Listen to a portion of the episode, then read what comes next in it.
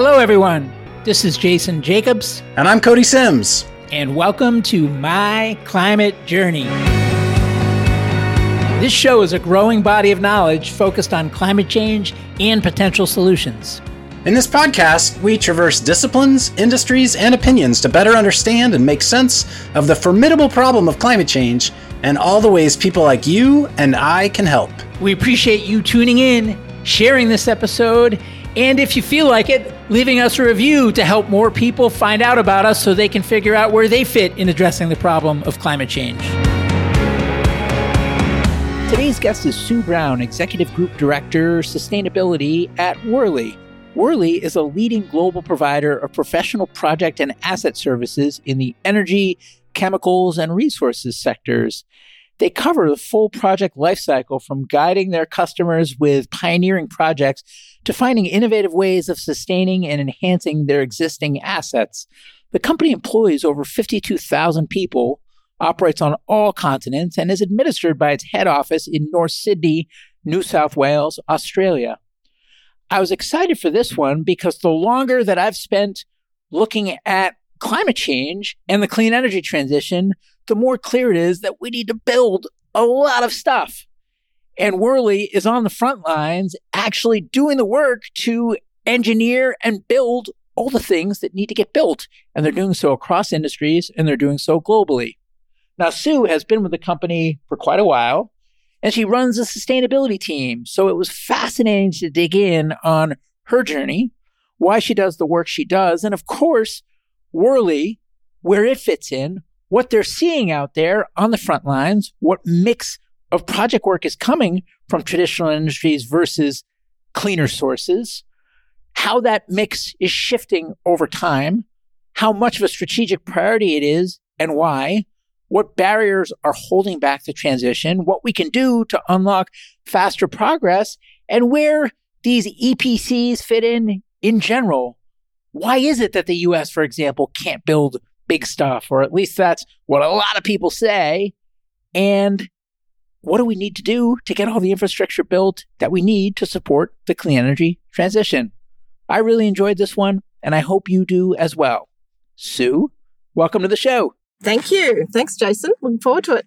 Yeah, I am too. And I'm a little scared because in my travels, it's come up again and again that, you know, early stage innovation starting from zero is important and there's a role for it and it matters and we should invest in it. But that the biggest bang for the buck, especially when you start factoring in things like the time value of carbon, is deploying the stuff that we've got at massive scale. And that kind of deployment realm, when you get into building big plants and infrastructure and transmission lines and things like that, like as a former mobile app entrepreneur, like that's pretty far outside of my comfy spot. But it's just such an important piece of the clean energy transition that I and anyone who's serious about accelerating the transition needs to understand it. And you are just so well situated working at Worley to help educate me and listeners on on what's going on in that big wide world of deployment. Absolutely. And I think this is a bit of an unsung area of inquiry actually in the global conversation if I'm honest Jason. You know there's a lot of talk about, you know, targets and technology and what have you, but when you actually look at what needs to be delivered to deliver the low carbon technology that's required to decarbonize our energy system, it's actually mind-boggling and it's it's a massive task and yeah we've done a lot of thinking on that in the last couple of years actually with Princeton University. Yeah, well, I saw you wrote that. I mean, how many pages was that sustainability report that you, that you put out? Well, our 2021 one, I don't know, like it was like 50 or 70 pages. This year, we've actually combined our sustainability report with our annual report. So, really combining. Oh, okay. Yeah, that's the, the one financial... I saw. That was like 100 something. 100 something. Yeah, yeah, pages, probably with all the financial stuff in there. But yeah, we're really looking at how we integrate, you know, this consideration of social and environmental value in the whole, you know, accounting of our business's performance, actually. So, that was a big step this year, that change. Yeah, well, before we get too far down the path, well, let's just take a step back. What is Worley? Yeah, look, so Worley's a global engineering project delivery firm. So we're about 52,000 people operating in 46 countries around the world now, providing you know, project delivery, engineering, design, services to the energy, chemicals, and resources sectors globally.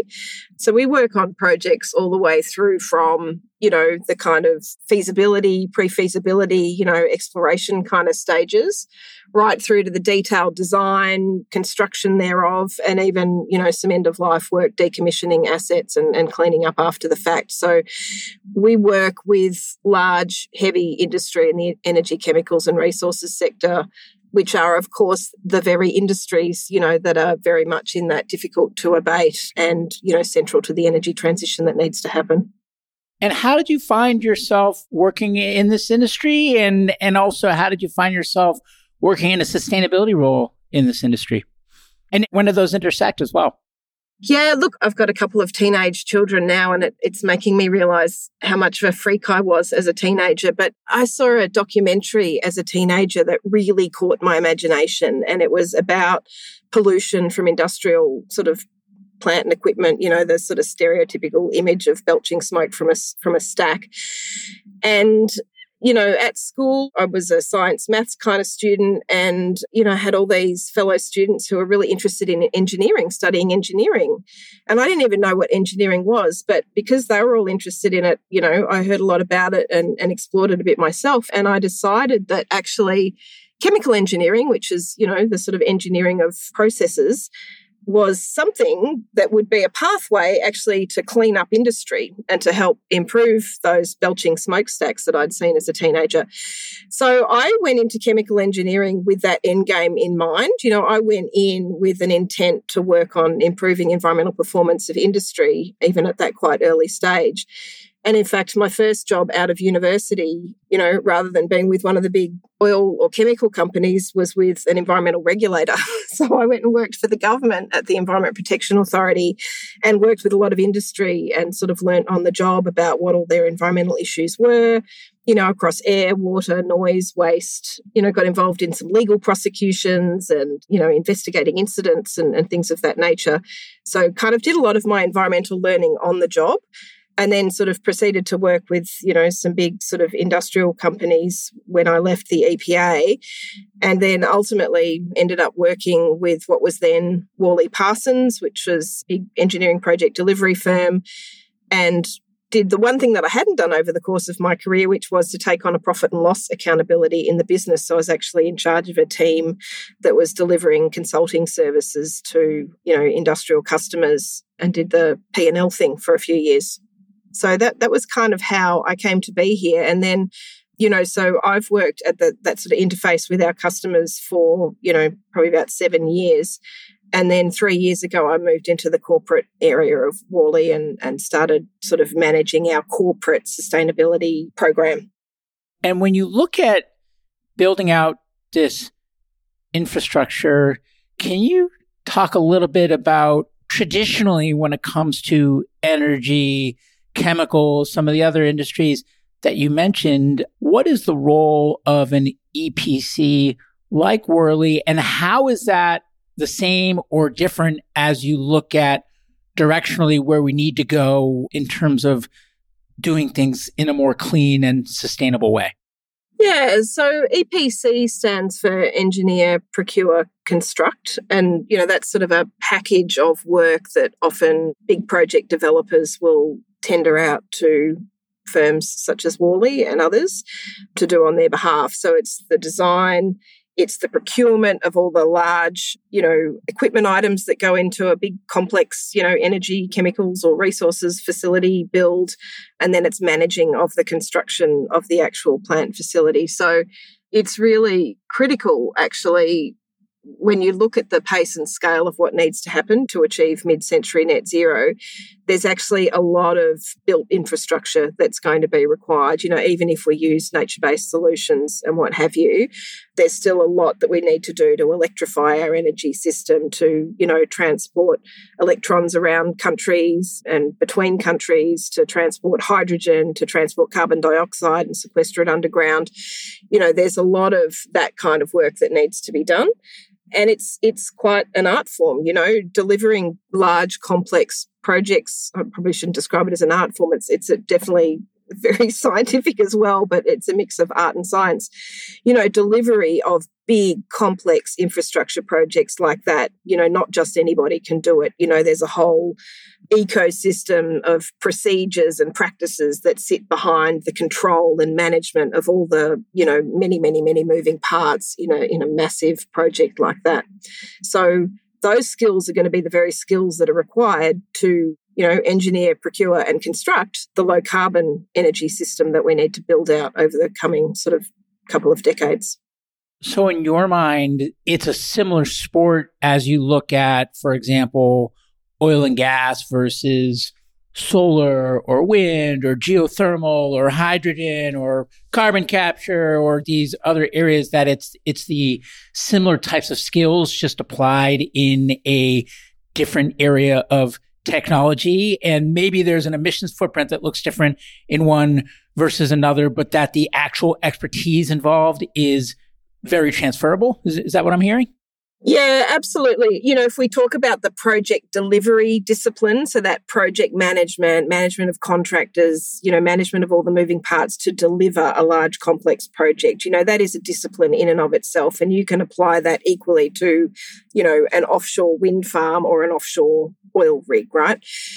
There's also a need for the technical you know understanding of of the new low carbon technologies and again what we're seeing is that there's a great ability to transfer the skills of the engineers and other people that we have that work for us from working for example on you know natural gas and complex chemical processing facilities onto say a hydrogen manufacturing facility you know they're still dealing with pumps and pipelines and flanges and pressure differences and temperature differences. And you know the laws of thermodynamics don't change because you're talking about a different substance. And so there's great opportunity to transfer a lot of the skills that exist that people hold in traditional industries if you like into the low carbon future world. I mean gosh it's it's such a loaded word to even say the the climate community because what is the climate community? It's like everything is the climate community and nothing is the climate community, right? And then there's so many different perspectives and everyone butts heads and disagrees. So it's like, well, who are you actually talking about, right? I was about to say the climate community. So I'm trying to think, I'm just stream of consciousness here as I figure out the right wording. But I think what some people who are maybe critical of working with the big existing players in the traditional chemicals and fossil fuels and stuff like that, it, their concern is not a balance sheet concern, the opposite. And it's, it's certainly not an expertise concern either. Like they certainly have the expertise to help. I think it's, it's more of an inertia concern, an entrenched interest concern, a lobbying and trade group concern, you know, concern that, that the ones with the most to lose in the short term might be the ones who might drag their feet the hardest to live off the fat of the land longer before the inevitable transition ultimately comes and put it off as long as possible. So I think there's some distrust from people that, that are, that put climate front and center of their careers in working with the big incumbents in the transition. And I, I'm just curious from your seat, how you think about that. I know it's a sensitive question given who your clients are, but to the extent you can talk about it, it'd be great to understand just how you think about it or how Worley thinks about it. Yeah, Look, I think businesses need to adapt and evolve to survive, don't they? Because we don't live in a static world. The world's always changing, and those successful businesses and brands that have been around for decades and you know centuries even achieve that not by staying the same and i think what's clearly in evidence in for example you know what have hitherto been known as the big oil and gas companies is that they are transitioning to become global integrated energy companies. You know, they can see that we are moving from a world that is about energy in molecules to energy in electrons. And they are transitioning their businesses and they're building the capability that they need to, you know, survive and thrive in that new world. I think those companies bring obviously a lot of capital, you know, and ability to actually do projects and do research and, and develop things. They also do bring a lot of technical expertise and understanding of the global energy system and, and energy supply and demand, which is going to be required, you know, certainly the demand side, regardless of how you're supplying the energy. So, you know, I think those companies are on big transitions and, you know, they're bringing a lot to the task. They've also got a lot of skin in the game, Jason, you know, that they've got big, you know, valuable assets out in the world that are now at risk from the physical impacts of climate change. And so everybody's working to, you know, I mean, the thing that kind of I was talking to my team about just recently, it feels like there's not a corner of the world that hasn't been touched in the last 18, 24 months with quite a significant, impactful manifestation of climate change, you know, whether you know, whether you're dealing with a flood in Pakistan or 45 degrees in central London or, you know, the worst bushfires on record in Australia or, you know, freak storms in, in the US, every pocket of the world is being impacted by climate change and that impacts on people's assets as well. It's very clear that the social license of certain technologies and industries and businesses, you know, will be seriously challenged by the impacts of climate change that everybody's feeling now and and businesses need to be diversifying and looking to that low carbon future. So, sounds like you have this expertise and this expertise is relevant in the incumbent industries and in the industries of the future. And just ballpark, but what is the the breakdown in terms of the existing work that you do, let's say in 2022 or in the last few years of maybe some of these traditional higher emitting industries and technologies versus the ones that are more sustainable. And this is not like a gotcha. It's more just to kind of get a snapshot of where we are in the transition and, and what Worley's book of business looks like. And I'm sure all of it's in your annual report. So it's not like it's a secret or anything, but since I have you. Yeah, no, no problem. So the split at the moment is around 35% sustainability revenue, 65 you know more traditional conventional energy and we have an ambition by 2026 to have that at 75% sustainability revenue so we're absolutely looking to grow that low carbon part of our business. And we've taken a lot of ground, frankly, in the last two to three years. I think when we first started looking at that number a few years ago, you know, it was something like 14%, and we're now at 35. So, and when you look at our pipeline of sales that we've got that we've got record of that's growing up to you know 50% and over over the next 12 months so you know there's rapid change happening in the industry. You know, if I can kind of contextualize the rate of growth that's going to be required in these low carbon technologies, the IEA has said that, you know, the annual investment, you know, over coming years out to 2030 and beyond is in the order of four to five trillion dollars per year in low carbon, you know, energy and supporting infrastructure like transmission lines and, and what have you. And that's four to five times what the investment was in 2021. So it's a you know, a significant step increase that's required and to be sustained year after year after year after year for the coming, you know, two to three decades. And you you might not know this stat off the top of your head, so it's more just about an order of magnitude than a specific number. But if you look at that 35% number that's coming from sustainable revenues, how much of that is coming from the same customers that you were serving on the 65% side versus new customers that are coming from these emerging industries? Yeah, you're right. I don't have that breakdown to hand. It's certainly a mix of both. You know, so some of our large global energy companies, you know, are doing some of the iconic new sustainable aviation fuel projects and and what have you. And, and then there's others who are not you know, traditional customers of ours who are doing, you know, these gigafactory, you know, enormous battery storage facility type projects in different parts of the world. You know, they're not entities that we've we've worked for, you know, until in recent years. So it's definitely a mixture of both. No question about it. And if you can see you know, the US government sending very strong signals at the moment, you know, around management of methane emissions actually, and is really sort of the global leader on that particular charge, getting methane emissions down quickly, you know, as a key short term driver to sort of bring the temperature change down. I mean, there's methane emissions that are produced by agriculture, obviously, but you know, also the oil and gas industry is a significant contributor to methane emissions, and so it makes sense that we're working with you know our traditional oil and gas customers around methane abatement, right? And we are so. You know, we're working across a range of fronts with traditional and new and different customers. Uh huh. And when you look at that goal to shift from 35 to 75 in just a few years, which is great, or I guess technically four years, but that's still not very many years. Why? What's driving the organization to set those aggressive targets? Yeah.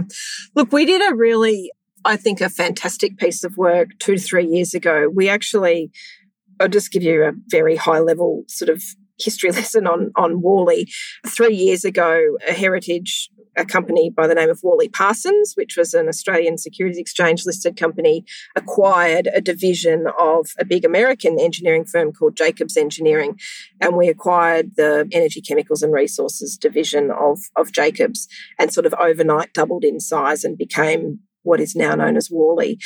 As part of that acquisition and merger, you know, it really was bringing together two sort of equally weighted heritage, you know, companies.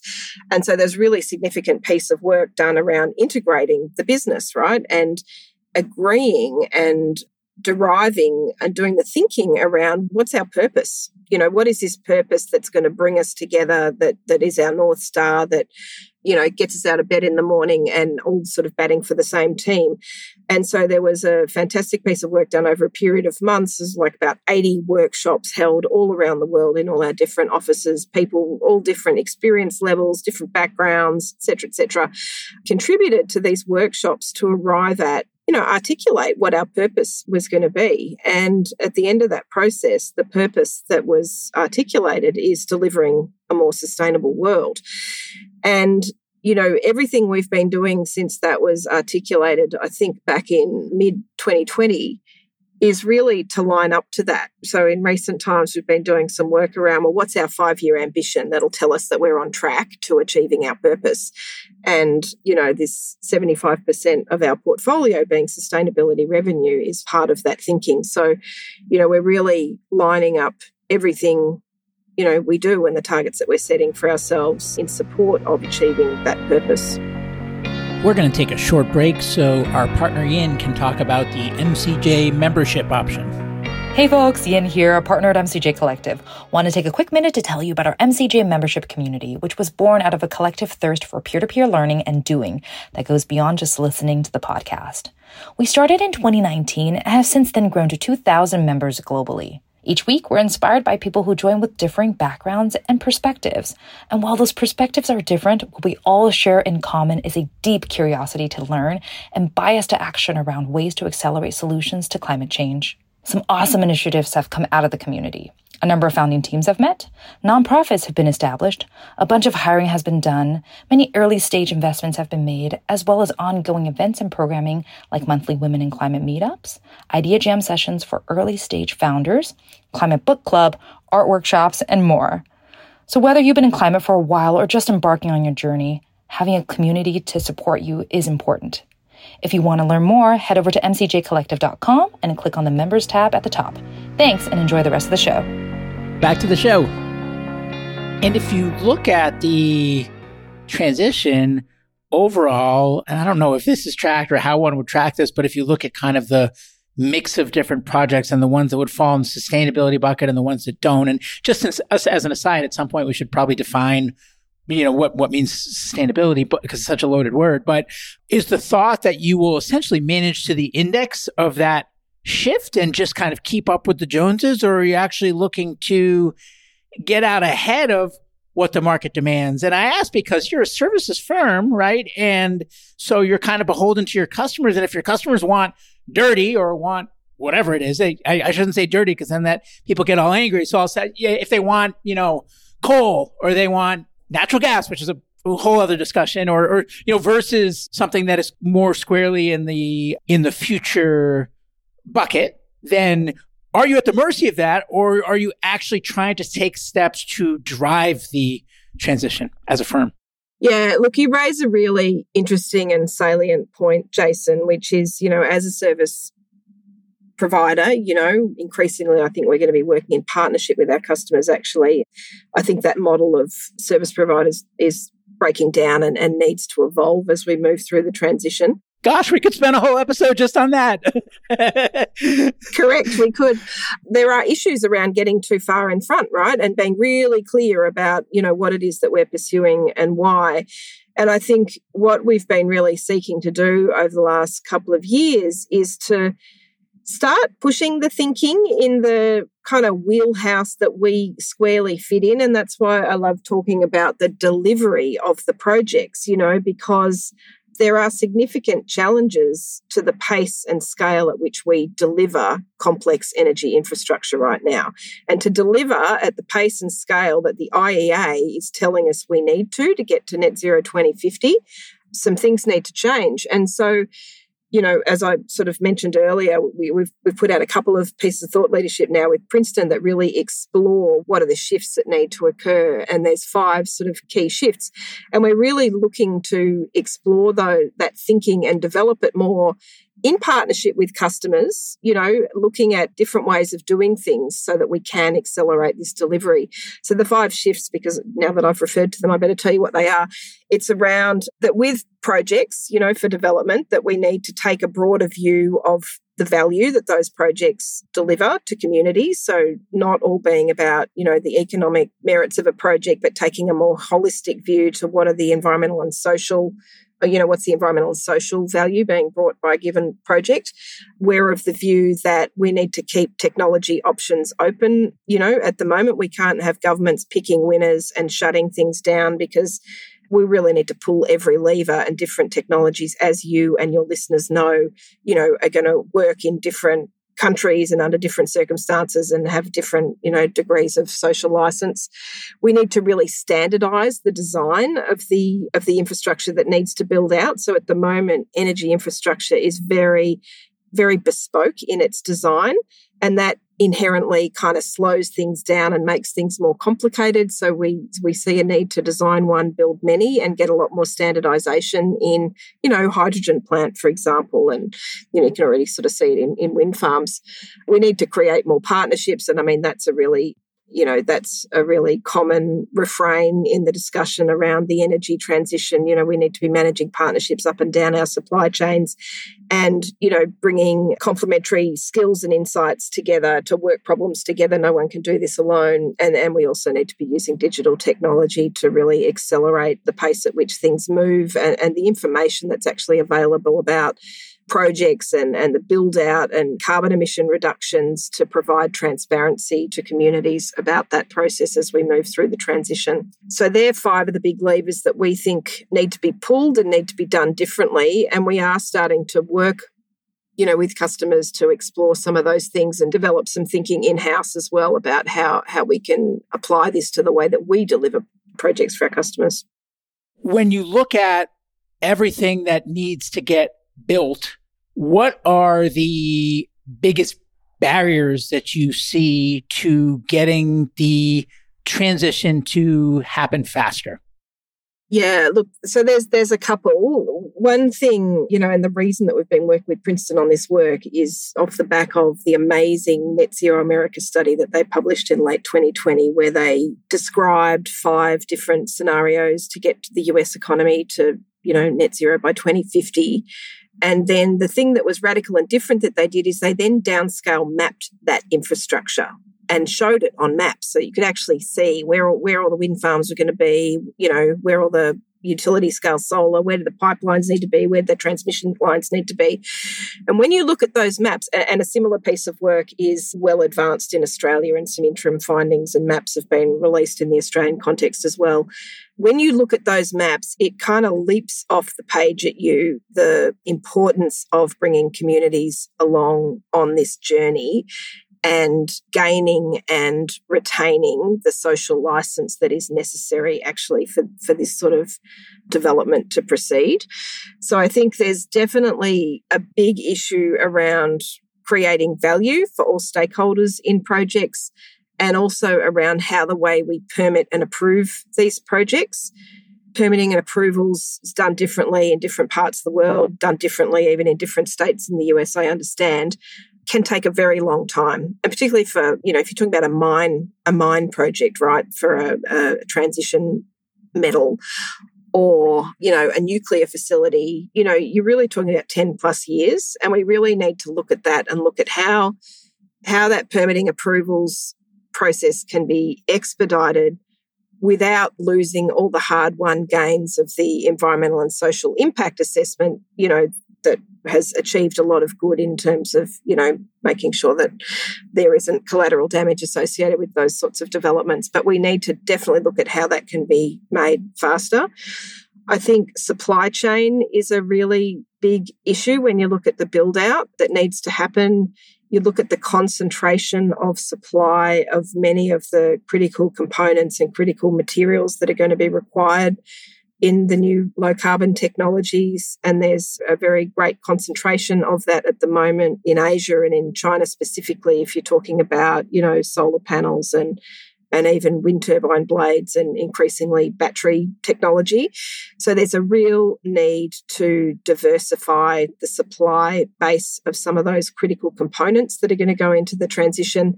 I think governments are awake to that, and we've we've seen recently in Europe what happens when you have all your energy supply in one basket or you know there, there's one player that kind of controls too much of the supply chain so i think we need to learn that lesson and ensure that that doesn't factor into you know the low carbon technology so i think they're, they're sort of the big things i think it's that social license the, the permitting and ensuring the supply chains. You know, there's also a skills issue, but I think that will resolve over time. I think sort of over the next five years, we've probably got you know we need more people with experience than than what we've got. But i think you know I, I, look at my colleagues here at worley and there's so many people who are wanting to you know build on the skills and experience that they've gotten in you know the conventional energy sector and apply that in the new low carbon technologies and, and future that I'm quite confident that that transition will occur within experienced professionals already and doubtless you know universities are going to be pumping out new graduates with the right sort of technical skills straight out of uni as well.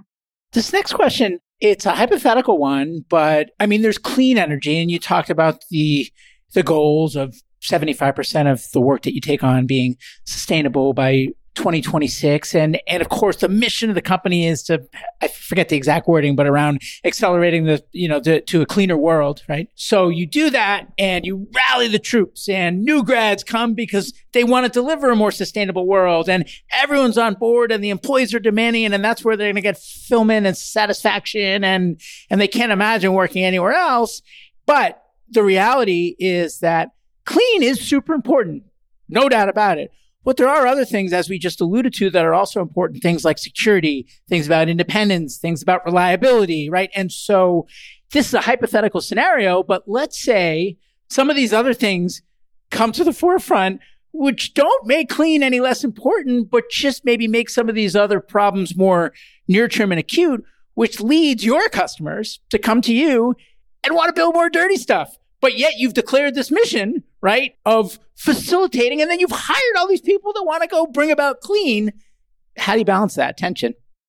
Yeah, I mean, we're seeing this play out in Europe right now, right? Well, globally, but sort of more acutely in Europe and Germany specifically, you know, this tension between energy security and the energy transition.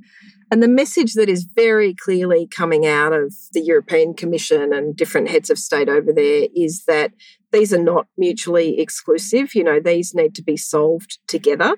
There's an enormous opportunity actually in accelerating the energy transition to achieve energy security. Now, that being said, clearly there are bumps in the road, right? There are steps being taken that 12 months ago nobody ever would have thought would have happened, you know, like Germany extending the life of coal-fired plant, etc. I think the view is and certainly my view is that that's a bump in the road. You know, this is a this is a decades long transition. It's not going to be a linear reduction or a linear process. There are going to be bumps in the road and twists and turns, but everybody's eye remains on the prize of mid-century net zero, and I think that that remains the case. I, I think you know, picking up on my point before about, you know, the physical impacts of climate change, you know, they're really ramping up now. And I think there is absolutely no way that we can turn back from this decarbonisation journey that we're on. You know, will it move at different paces over the coming decades? Probably. Will there be bumps in the road? Probably. We're seeing one right now. But I think ultimately it's the journey that the world is on, and, and there actually isn't a lot of optionality around that. Now, follow up to that is you talked about all this infrastructure that needs to be built and the, you talk about the importance of social license and there needs to be a value proposition at the community level.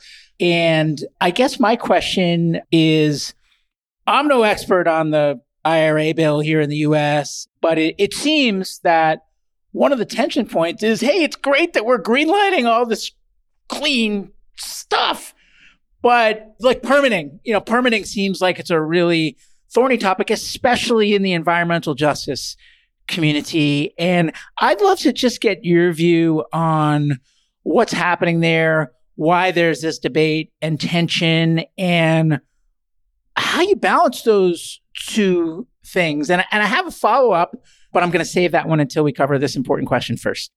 Mm, yeah. So this is this is a very curly question, and you know, I, I, don't think it's a simple answer, so I can just sort of talk in probably some generalities. I think there's no question that the environmental and social impact assessment and permitting processes that we've had in place for many decades have created good in the world in terms of you know minimizing and eliminating what otherwise might have been adverse impacts and really helped to mitigate the impact of development. However, the downside is that, you know, in some jurisdictions, you know, it's just a really complex, slow process. You've often got more than one jurisdiction involved or one level of government, either. So the federal government might have a role, a state government, a provincial government might have a role. And then, you know, if you're talking about a massive piece of linear infrastructure like a pipeline that's going to be used to, you know, carry CO2 for sequestration or hydrogen or a big piece of linear, you know, electricity transmission line, then you're bringing in even more jurisdictions and it, and it all gets more complex and, and complicated. So I think we need to find a way to do that faster and smarter that doesn't undo or negate the sort of protections that we've come to expect in our development process. So it's not a straightforward fix, but I do think, you know, can we use technology as a way? So, for example, data sets on the natural environment and biodiversity. Is there some work that can be done to provide open source some of that information, right? So it's just there to, so you don't have to have bespoke surveys done over a period of 12 months, you know, for a particular parcel of land to do a particular development.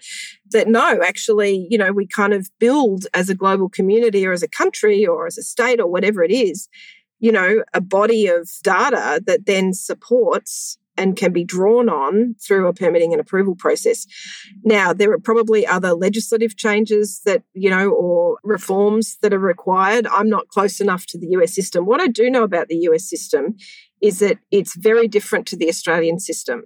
So I understand that in the US, it's actually the government that controls, you know, the environmental social impact assessment process, whereas here in Australia, it's the project proponent that does that, and then the government does a review. So there's some kind of fundamental differences in the way things are done around the world.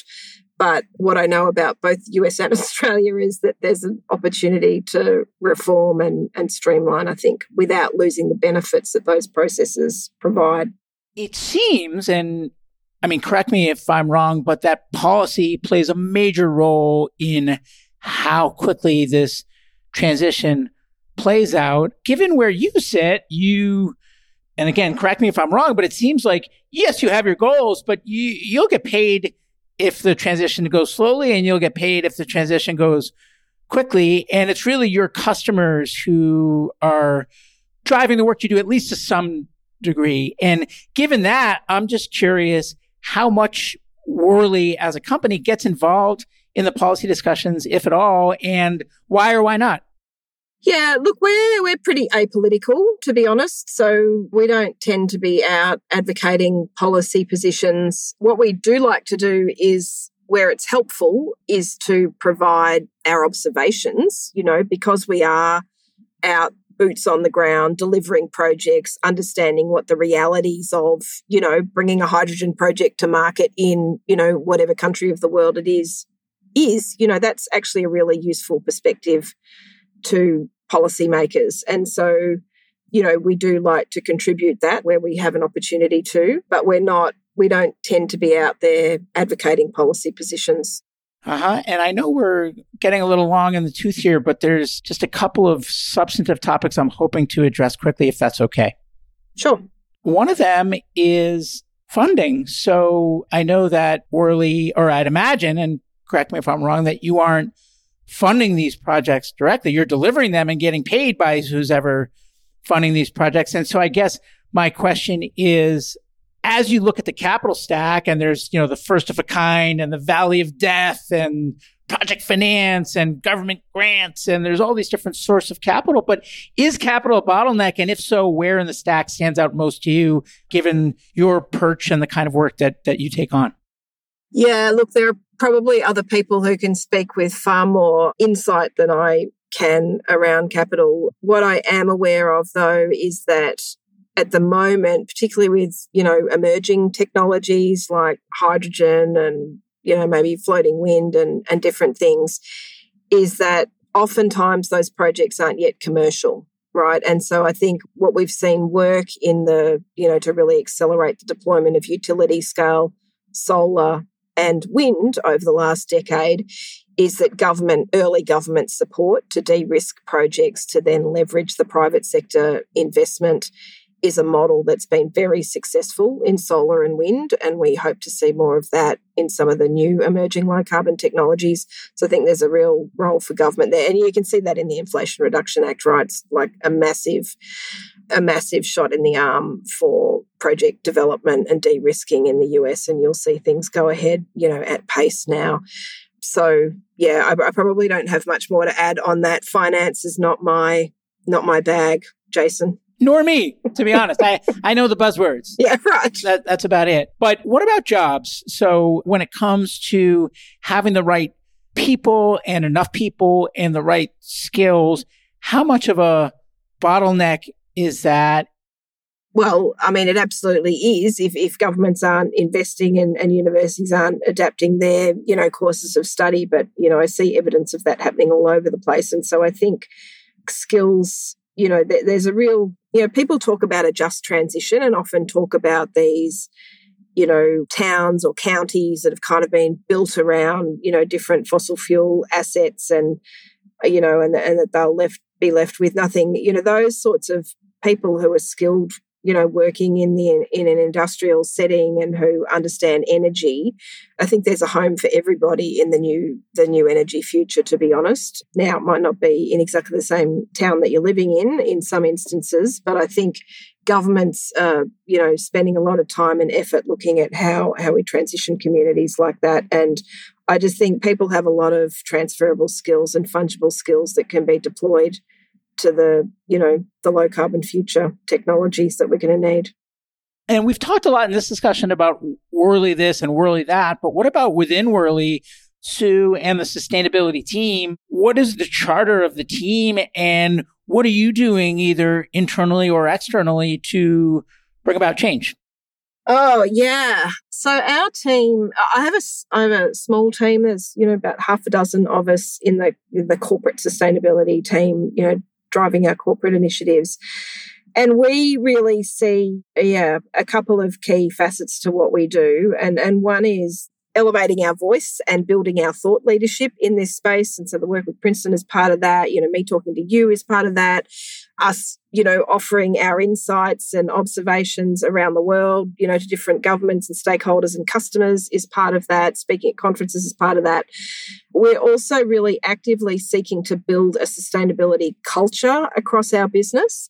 So just as over many years and decades, you know, ourselves, other contractors, and, and our customers have spent a lot of time and effort building a safety culture to reduce the you know safety incidents and fatalities. We're looking to build a sustainability culture. So really building the awareness and understanding of what it is, how we can bring it on our projects, arming people up with the, the tools and the processes, you know, in our internal workflows to bring that thinking to everything they do. So really looking to build build the culture as well. Uh huh. And when we, when you say sustainability and that seventy five percent target, for example, I could guess the obvious ones in terms of what doesn't fit and what does fit, but Let's talk a little bit about the gray areas. Are there big internal debates about what is or isn't categorized as a as a sustainable project? There's certainly I mean, we're an organization of 52,000 people, right? So there's 52,000 different opinions across the business. We've effectively developed, you know, the Worley sustainability taxonomy. It'll probably evolve over time. You know, it, it's loosely it loosely aligned to the the EU taxonomy insofar as you know we include integrated natural gas in that taxonomy as you know the lowest carbon fossil fuel, and definitely as a bridge to the transition that needs to occur. So yeah you know that there's different views but we've certainly done a lot of work to look at that and to map what we think should be in and what's not and we'll continue to evolve that over time. Uh, last question is just if you could wave your magic wand and change one thing that's outside of the scope of your control that would most accelerate your ability to achieve those targets in 2026 and and beyond what would you change and how would you change it i would like that magic fairy to put a global price on carbon why just to level the playing field and drive the behaviors, you know, to reduce the complexity of the transition. It would really let the the market take the steps that it needs to take to do what it does best, which is make money. So I think a, a price being attached to carbon would motivate a whole lot of activity, which is activity that we need to see. Sue, this has been such a far reaching discussion.